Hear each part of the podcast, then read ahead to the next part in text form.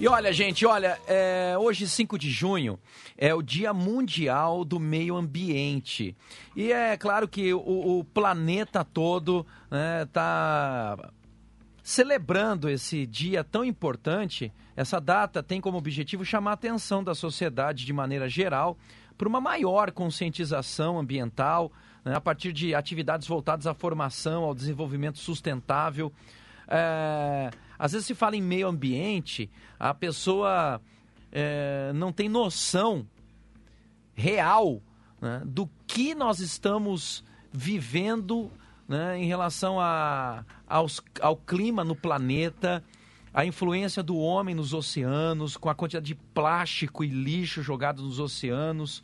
Aqui em Campo Grande, a gente vai conversar com o secretário de Meio Ambiente, para poder ter ideia dos trabalhos e do que é, uma lei municipal aqui também institui, né, o Junho Verde, né, o que, que a gente tem de informação em relação a isso. Eu vou conversar com Luiz Eduardo Costa, que é o secretário municipal de Meio Ambiente e Gestão Urbana da Prefeitura de Campo Grande. Luiz, muito obrigado pela presença, é, muito obrigado por disponibilizar tempo para vir aqui conversar com a gente. Fala um pouquinho sobre a importância né, desse Dia Mundial do Meio Ambiente aqui para nós, campograndenses, sumatogrossenses. Bom dia, Tatá. Bom dia a todos, estúdio, todos, todos estão nos escutando. Eu sou um ouvinte teu, tá? Cido, Obrigado. e é muito importante a gente poder ter esse espaço para falar para nossa cidade, para falar para Campo Grande, para o Campo Grandense. Nós temos muito o que comemorar, graças a Deus.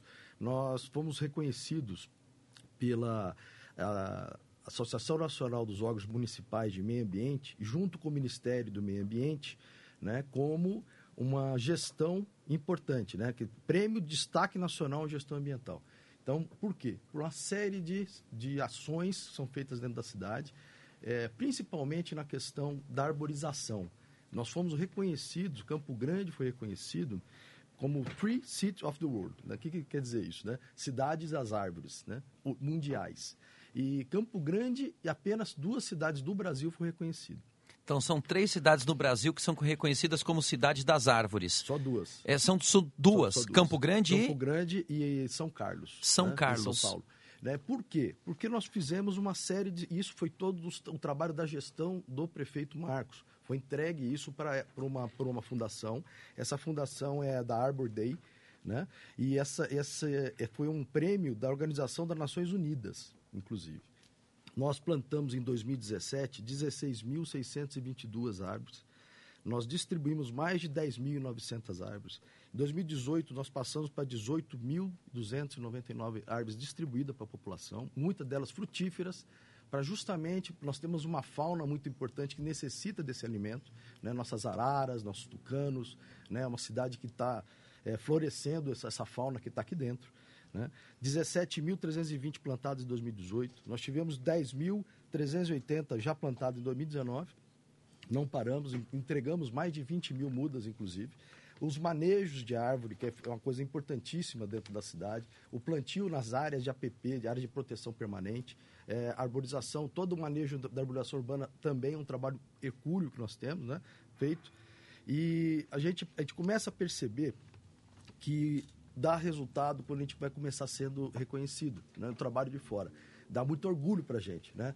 Como Campo Grandense. Eu sou, nasci aqui, né? Nasci na Canto Mariano, sou Campo Grandense, minha família toda daqui. A gente fica muito feliz em poder construir isso coletivamente, né?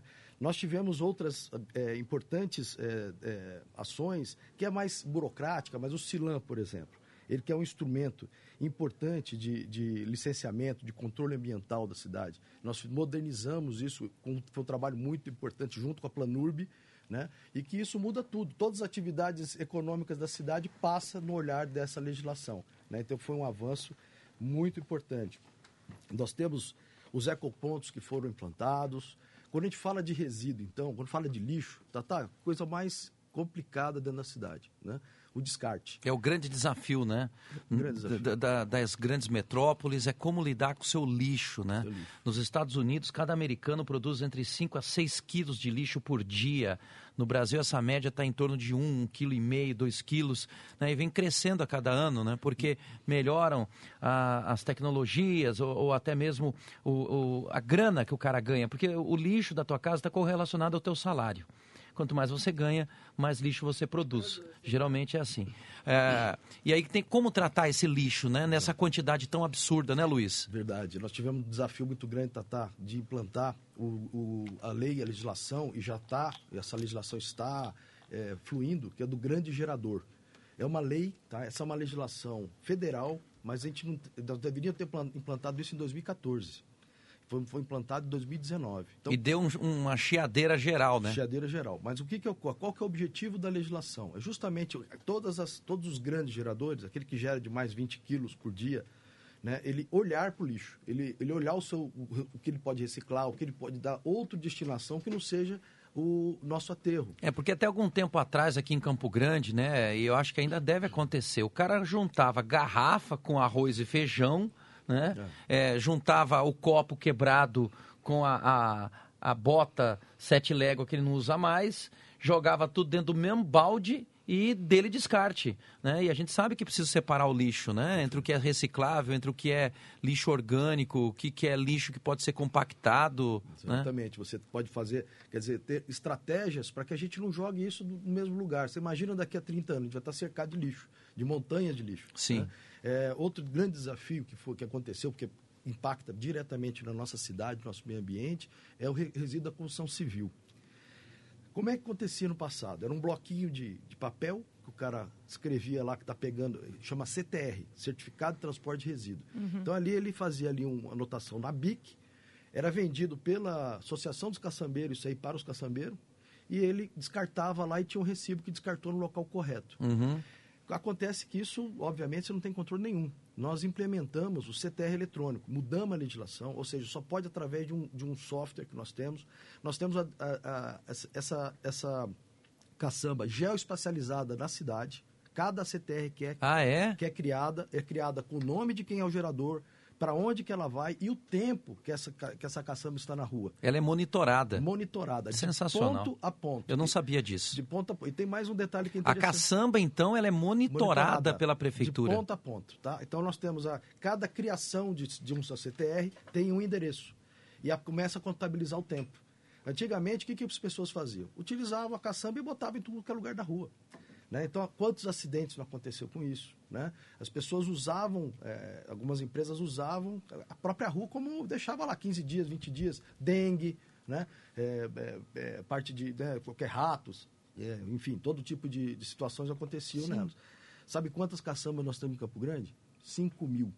5 mil caçambas. Cinco, passa de 5 mil. Agora você imagina a gestão disso. Eu quero te mostrar o, depois o, o, o programa, tá, tá, para você entender como é interessante, você percebe que a cidade ela pulsa de, de, de construção para todo lado. Né? E, essa, e essa gestão começou em 2019, em janeiro, com 4 mil toneladas em janeiro. E onde esses resíduos são despejados hoje? Em oito locais que estão credenciados, ou seja, tem licenciamento ambiental para fazer o manejo dele. E, e alguns deles para fazer a trituração, né, para voltar para algum tipo de, de algum tipo de trabalho na construção civil. Entendi. O que, que nós tivemos? Números, nunca tivemos. Então nós já temos hoje, nós fazemos, começamos 4 mil toneladas. Hoje a gente faz gestão de mais de 57 mil toneladas por mês. Né? Dessa, dessa gestão que a gente não tinha, nem sabia para onde ia. Ô, ô Luiz, é, me permita aqui é, demonstrar minha surpresa. Eu tô, eu tô espantado porque eu não tinha nem ideia disso. Né? E hoje, dia que a gente celebra o Dia Mundial do Meio Ambiente, por isso a gente está conversando com o secretário municipal, municipal de Meio Ambiente. Né? Uma informação como essa é valiosíssima, porque ela acontece nos bastidores, né? É, e, dia dia. e, e é, é, nem sempre vem a público, até porque os assuntos, às vezes, que pulsam são alguns uhum. assuntos de discussão política, de ideologia, né? algumas questões do cotidiano, algumas situações extraordinárias. Mas esse trabalho, que é um trabalho muito difícil, né, de planejamento estratégico, de logística, de geoprocessamento, de desenvolvimento de software. É um negócio complicado. E, e, e agora você poder mensurar isso com esses números impressionantes, olha, é de aplaudir. É de aplaudir Obrigado. e não É, aplaudir de realmente. qualquer jeito, não. É apla- aplaudir de pé. Obrigado. Né? Porque, eh, eh, inclusive, está me dizendo aqui que houve uma premiação internacional, né? ou seja, os organismos internacionais também nos observam, né? somos referência. Que legal, que bacana. Né? Eu acho que é, vale a pena se fazer uma reportagem sobre isso, né? visualmente. Quero ver se eu consigo conversar com a equipe lá do Povo na TV para mostrar. É, imagina, as caçambas são monitoradas é, pelo satélite, né? Né? Cada, cada documento, né, ele tem seis check- checkpoints. Checkpoints. E- ah, e são checkpoints. Daí você, a partir dali tem uma, tem uma fiscalização de rua, que é da Getran, que capta quem tem, por exemplo, uma caçamba clandestina. Ela você pega. Tem Hum. foto, tem tudo isso. Descartes irregulares. Nós também temos geoespacializado com fotos, inclusive, desses Ah, pontos. tá. E para onde vai essa, essa informação? Para a Guarda Ambiental, para a Polícia Militar Ambiental. Sim. Nós estamos, eh, inclusive, com um- mais um passo que nós vamos dar para o cidadão ser um fiscal, né? Com, com um appzinho, pá, Uhum. tira a foto. O cara tá lá, o sujismundo lá jogando O lixo. O lixo. pá, já manda, manda a placa do, do, do- do carro, né? Quer dizer, principalmente para esses pontos onde a população está mais próxima, a gente vai, vai moni- monitorar e fornecer esse app que está terminando. Vai ser uma coisa, vai dar um outro, uma outra é, uma impulsão né, para as pessoas não jogarem, jogam em córrego. Né? Imagina isso. Quantas É. e quantas vezes a gente vê. É o verdadeiro sentido é da colaboração, né? Todo mundo colaborar para que a gente tenha um meio ambiente saudável, porque Sim. assim a gente consegue é, assegurar isso para as futuras gerações. A Blink 102 tem em seu DNA a causa do meio ambiente, a gente foca muito nisso aqui e realmente assim é uma preocupação intensa que temos todos os dias realmente na preservação do meio ambiente, né, Tatá? Ô Luiz, e qual é o próximo passo agora? Bom, agora nós temos o- grandes desafios. Primeiro é manter uma fiscalização importante na cidade e colocando tecnologia. Nós temos uma cidade de 35 mil hectares. Olha o tamanho da nossa cidade. Muito grande. né? E de vazio urbano, 17 mil hectares. O que quer dizer vazio urbano? Os terrenos vazios, rua, é, APPs, área de proteção permanente. Nós estamos cercando as áreas mais importantes permanentes. Esse é um trabalho imenso. Cercando e reflorestando, né? colocando a, a vegetação. Cercando porque tem invasão, porque tem gente jogando lixo lá. Né? Fica uma, então, cercamento com placas, área de preservação. Nós, nós temos uma cidade maravilhosa, uma cidade linda. A gente tem que olhar para ela. Né? Você tem uma. Olha só, viaja comigo aqui numa, numa coisa. Você vai estar lá no Parque dos Poderes, parece que você não sai do parque. Você vai até na Via Parque, parece que você está dentro de um, de um grande parque. A cidade é muito, muito arborizada.